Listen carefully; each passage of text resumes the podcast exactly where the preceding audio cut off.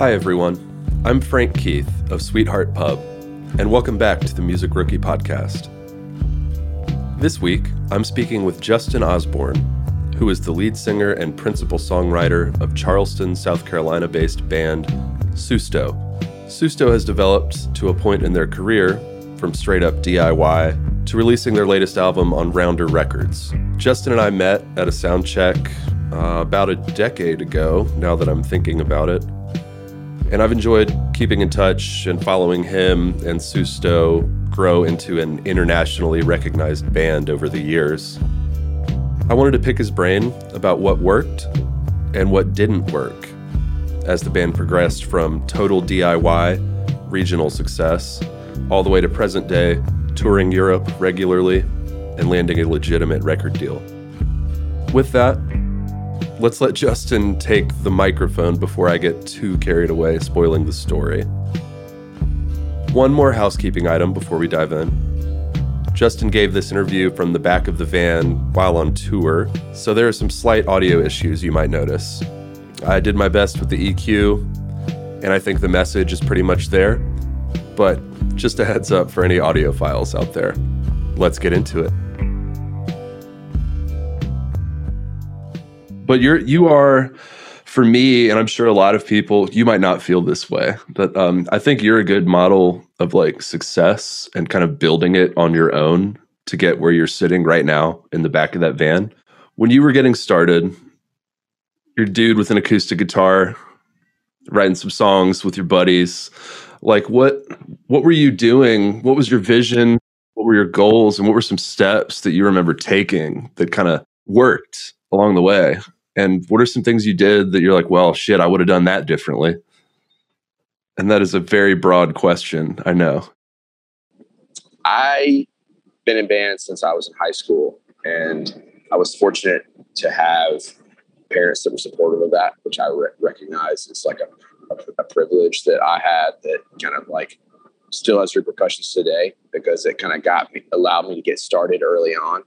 Um, my dad had a small construction company, so he actually even built like a, a tiny venue in our backyard because my parents were religious and didn't want me playing in bars and stuff. So this like gave me a really early um, exposure to just throwing shows in a DIY kind of approach. And um, you know, we would throw shows. We could fit about hundred people in this this place, and um, we started doing that in high school. And I had a band I started, and I got to test out my songs that way. And so, like in my second band, I started. Our first album had kind of a certain amount of success um, on in the MySpace days. We had like what I would call like a MySpace semi-viral hit, like regionally at least. And everyone was adding this one song we had like to their profile and things. So after my first semester of college, I came back home to play a show with my high school band, and all of a sudden, like there were like people there singing our lyrics. And so that was very helpful because I kind of took that little nugget and tried to grow it as much as I could with the extremely limited knowledge I had at the time. At the time, I was 19, 18, and like didn't know anything about the music industry. I just had dreams, like you know, like the, the kind that everybody does who doesn't really hasn't really been in it. Um, and so I just started trying to book my own shows. Um, I would pretend to be my booking agent I like created a fake booking agency and a fake like booking agent name and would reach out to venues and be like, "Hey, I represent blah blah blah my old band," and uh, and eventually I just like I got a certain amount of success from that before I ended it, which really helped me when I started Susto because I mean I had um, at least in South Carolina and then regionally like a certain amount of a following that kind of followed me from that band that I've been in for ten years to when I started Susto. They're like, okay, well, this is a different band. It's a bit different of a vibe, but we know this person. Some people didn't. Some people that liked my old band did not like Susto and they didn't come over. But um, so I gotta be straightforward that that was very helpful. You know, like it's not like it just came out of nowhere. Like I had a background in do-it-yourself promoting and touring that started early on and was facilitated by resources that frankly just like aren't available to everybody. And I recognize that. Um, but when I started Susto, I wanted to have more success because I had hit walls and kind of felt like I was spinning my wheels a little bit with my other band, even though we had like a certain amount of grassroots success.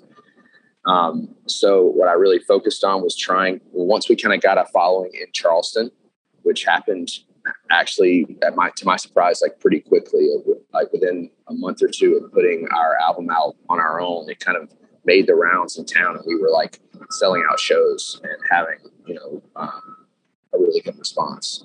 Um, so I wanted to be, I wanted to do what I'm doing right now, like be like a national, international touring artist. So like I, it was very quickly that I started looking outside of towns. Okay, how I, I wanted my, I didn't want to play just small towns like I had in my other band. I really wanted to go higher than that. So I decided to focus on cities that had a, a major league sports team.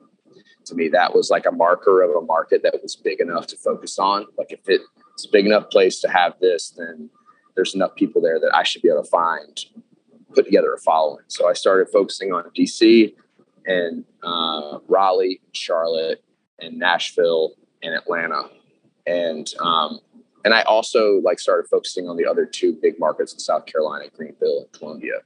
And uh, I used a lot of contacts that I had made in the 10 years previous with my old band, like to reach out to promoters. I also like used tactics that I developed. I started like looking for bands that I could pair with. Like I would look for a band from New Orleans, a band from Atlanta, and and reach out to both of them and suggest like a three band tour where we did Charleston, Atlanta, New Orleans, and like, and that's kind of a thing I picked up in the MySpace days where you would meet bands and you'd be like, hey, we'll do show trades and stuff. So um, and that led to cultivating relationships and and it, the Atlanta kind of um, I don't know if diaspora is the right word, but in Charleston, the Atlanta transplant to Charleston um, community is pretty big. So the word started getting back to Atlanta from people who were living in Charleston. So that is one market really started to grow quickly, and then from that it kind of spread out more, and we were able to um, also we got lucky because like Band of Horses found the album because it was being played at bars in town, and um, Ben Bridwell from that band reached out to me and was the first, uh, you know, like person who I would consider had made it to like reach out and really try and mentor and taking under his wing, and him putting us on some shows. Uh, led to us kind of like getting the attention of a booking agency uh, and you know them coming down to see one of the shows and signing us. And then i mean we put out two records independently. Um, like the first record i put out completely independently i didn't have a lawyer i didn't have a manager i didn't have anybody who just put it out. I did what i said about trying to focus on these markets. I also um, just would follow any lead i got. Anyone who saw me at a show was like oh yeah i think we can help you out with this do that i would follow up. I would every day I would make a list of things I could do to try and break band, and I would just work my ass off to try and bug people. I mean, one thing was getting on South by Southwest, and uh, I I think maybe that was the year we were touring together when you were in Tito Stone, and we I had like that was the tour we booked DIY. Like I booked some of it, you and Tito booked other parts of it, and Clay probably had a hand in that. Like and uh, so that was the same kind of thing. I, that that our experience together is case in point what I'm describing, like you know the show trade type thing. But on that same run, I had secured us an official South by Southwest show, um, and that was uh, that took a lot of work. I had to like I, I, made a list of people that I thought might could help me get an official listing on South by Southwest, because I had like applied, but you know, it can be political, you know, and um, ultimately ultimately got on. It didn't, you know, went to South by thinking, oh, maybe we'll find a label and a manager and all this stuff. Went to South by and all it did was, you know, like it was a good thing to put on the resume, like a uh, featured South by Southwest artist. But um, but shortly after that, though, maybe it did help. Shortly after that, people did start coming around. We had managers started inquiring.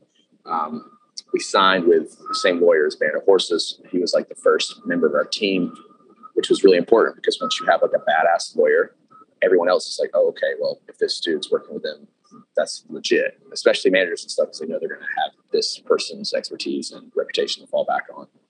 So pieces just started coming together, but it was like the culmination of walking through a lot of doors and trying to look for other open ones and and really just like working a lot and um, and being on the road when I could afford it with a full band, but also when I couldn't, like solo. And that, you know, I had never done much solo touring. I'd been in a band before and like, but I had to kind of develop that skill and also write in a way that was conducive to me going and conveying the, you know, the weight of the song with just me and a guitar. Uh,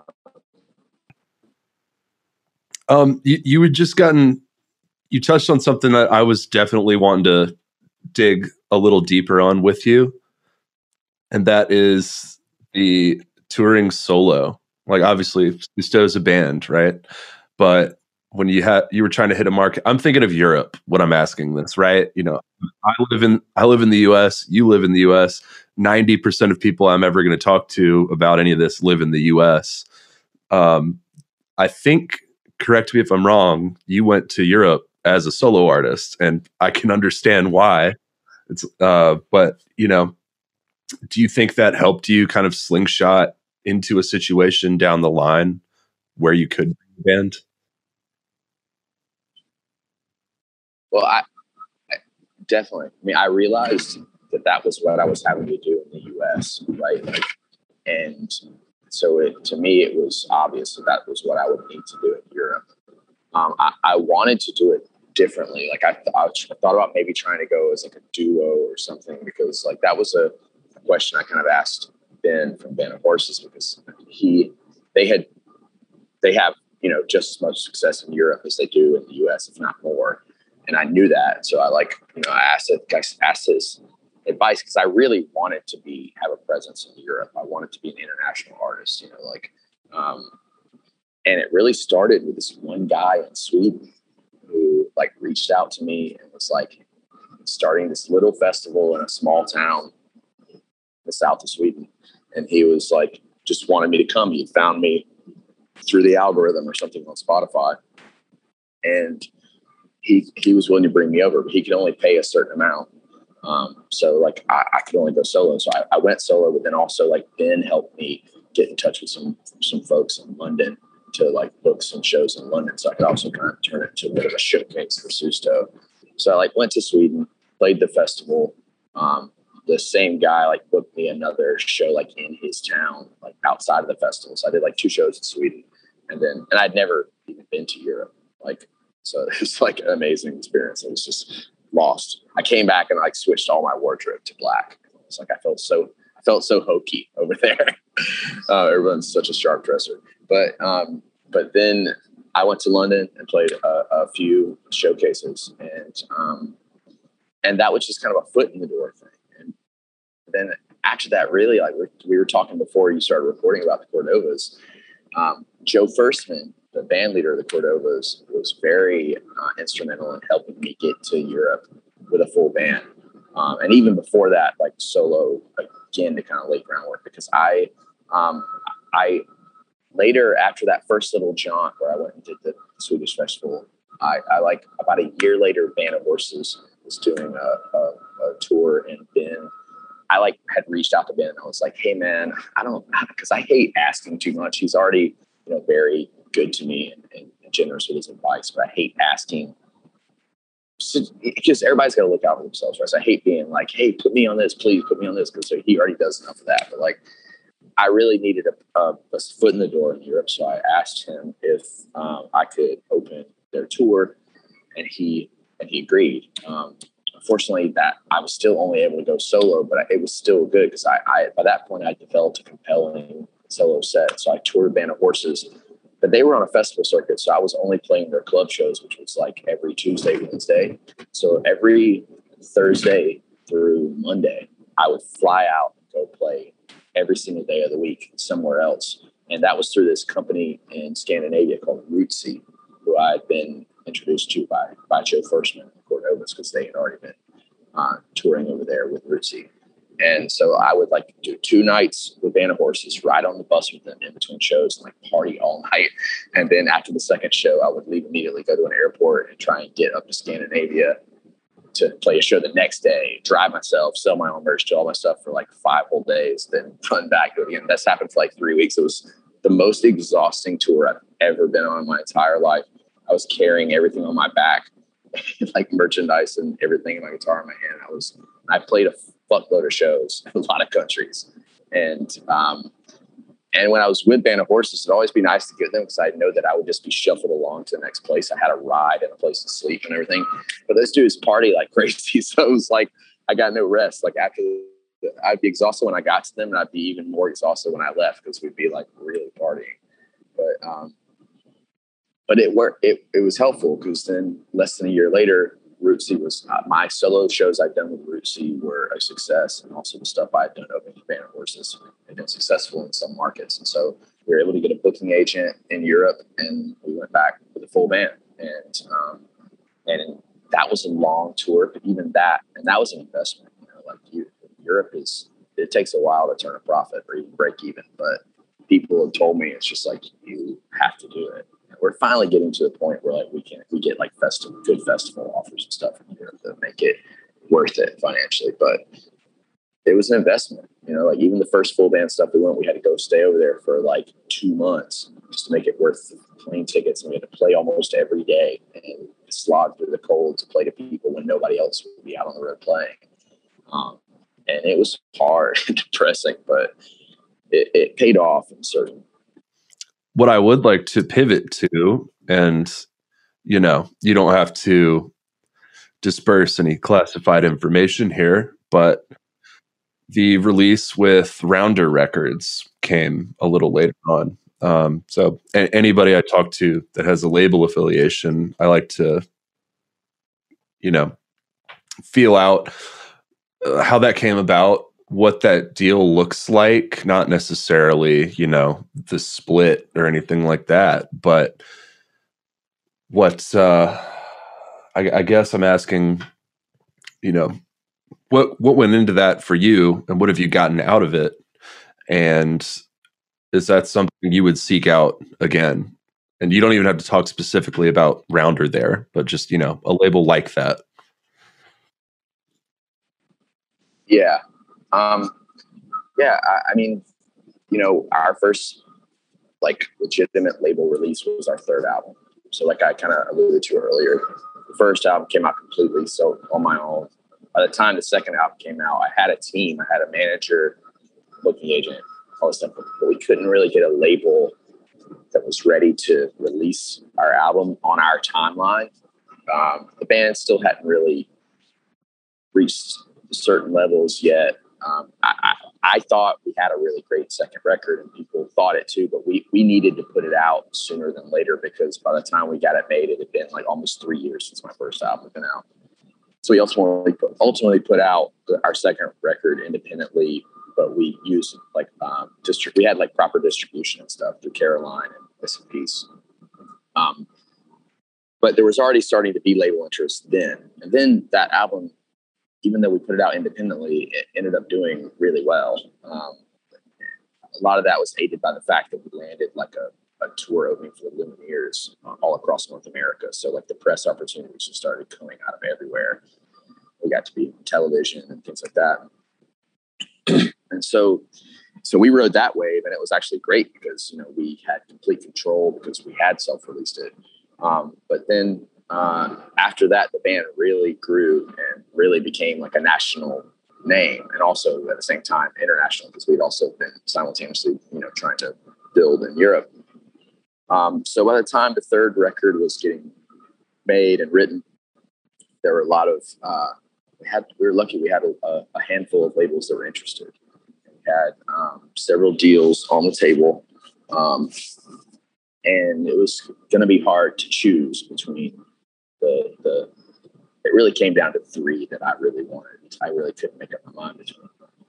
And uh, but I was happy, you know, because it was like because to me it was like a stamp of approval from the industry. It's like okay, yeah, we're doing something that like seems um, viable and like you know that you know this is legitimate. And so I was excited to sign a record deal. And um, Rounder kind of came to the table late. They weren't even really in my radar, but they had just gotten a new president and um, he and I hit it off. He came to Atlanta to see us. All these deals always go down in Atlanta for some reason. But um, um, he came to Atlanta to see us play um, and basically convinced me to sign with him over uh, other two labels that were on the table with really great offers. Because I, I I need guidance along the way. You know, I'm not a super strong minded person. I do, I am particular about how I like to make albums.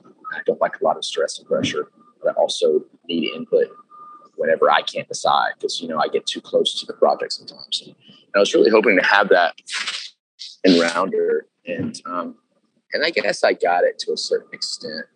Um, and I and overall, I would say that it was a positive experience working with Rounder.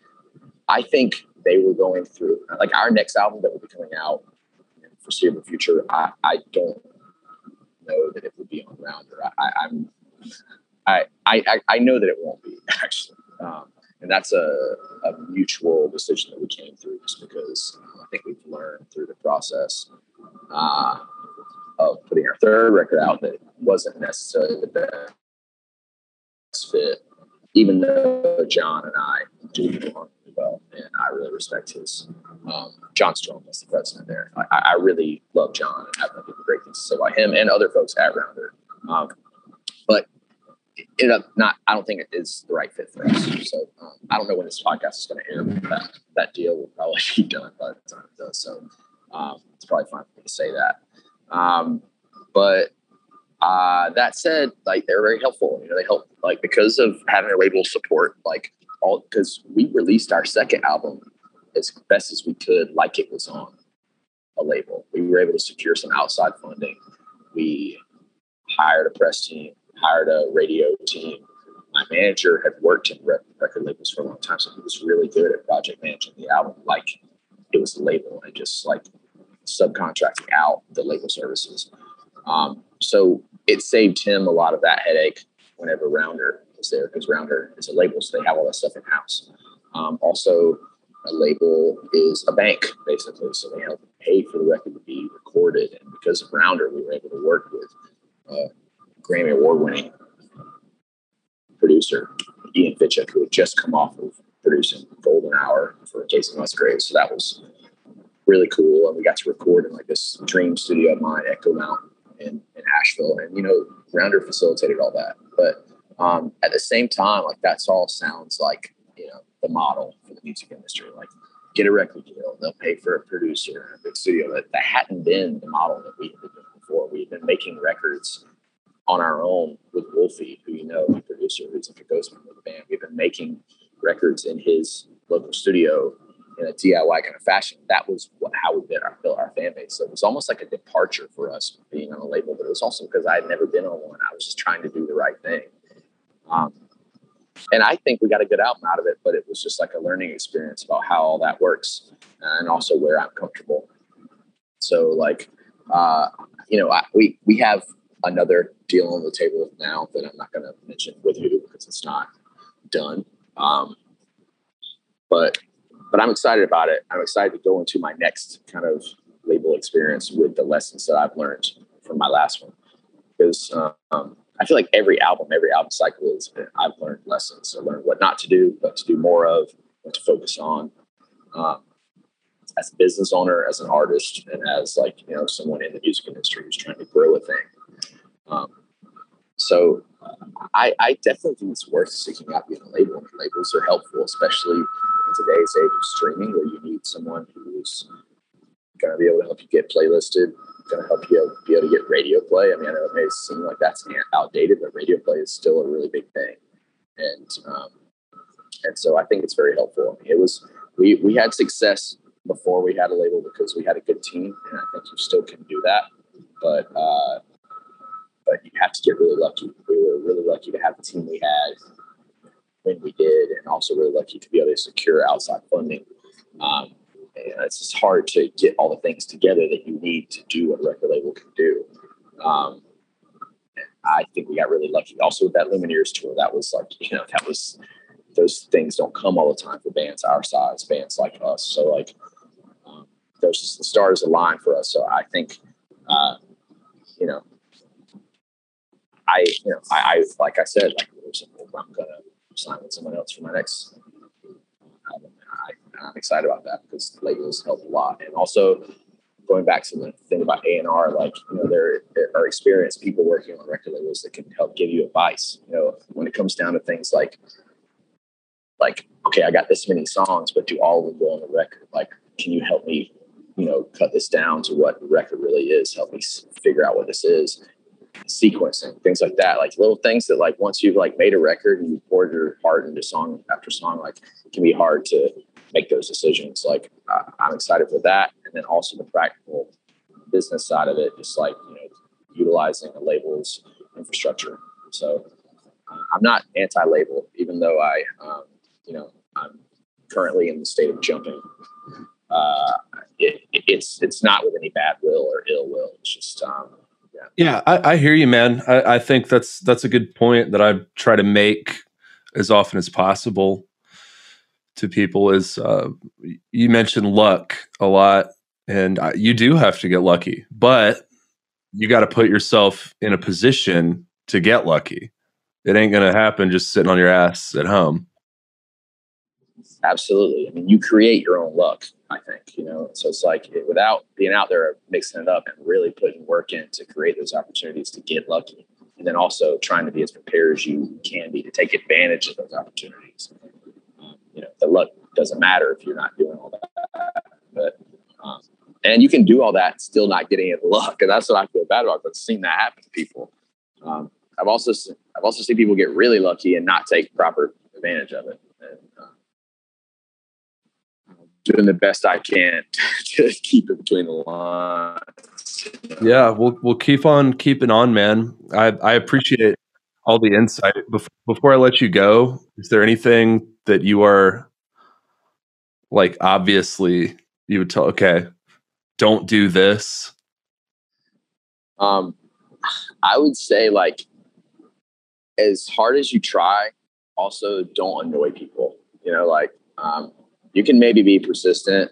Uh, don't be don't expect anyone to. Also, probably the biggest lesson is don't expect anything to be your big break, and for some or for and for one connection to take you to where you see yourself being. Like every connection you make or break you get is just a step along the way that you have to take advantage of and you have to work hard to make make a part of your story. You know, like I remember thinking when, when Band of Horses found out about our album, invited me to breakfast, and I was like, "Oh, we made it! Like it's fine. I don't have to work anymore." And then I realized, wait, yeah, I do. Now there's a lot more work I need to do. And same thing when we get a label or we're a booking agent. It's like, you know, the work's never done, and nobody's gonna do it for you. So like, you know, don't wait for your moment, like create a bunch of different moments. And then at the end, you know, after a few years, you'll look back and like, wow, I've, this is a career. This is a, a, path that I could see how I got to where I'm at right now. And, and then you use that to keep going forward. That's, that's the only way I know how to do it. So um, that was, you know, that's what I would impart on people. It's not the only way to, not the only way to, to have a career in music, but it's, it's the way that it's happened for me. Yeah, no, I, I completely agree, man. I, I, I appreciate that. Um, well, thanks, brother. It's good talking to you. Yeah, it's great to hear your voice, man. I hope we can hang soon.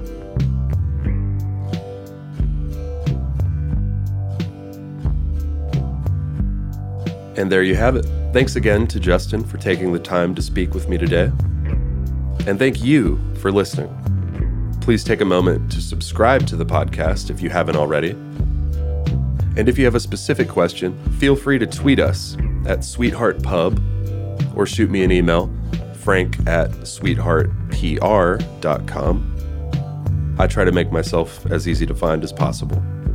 If you're interested in more insider information like this, be sure to check out our weekly newsletter. You can sign up for that at sweetheartpub.com. This episode was produced by me, Frank Keith IV and our show's theme music was also produced by me. Feels a little weird pointing at myself every week, but credit where credit is due, I reckon. Now, go do something useful.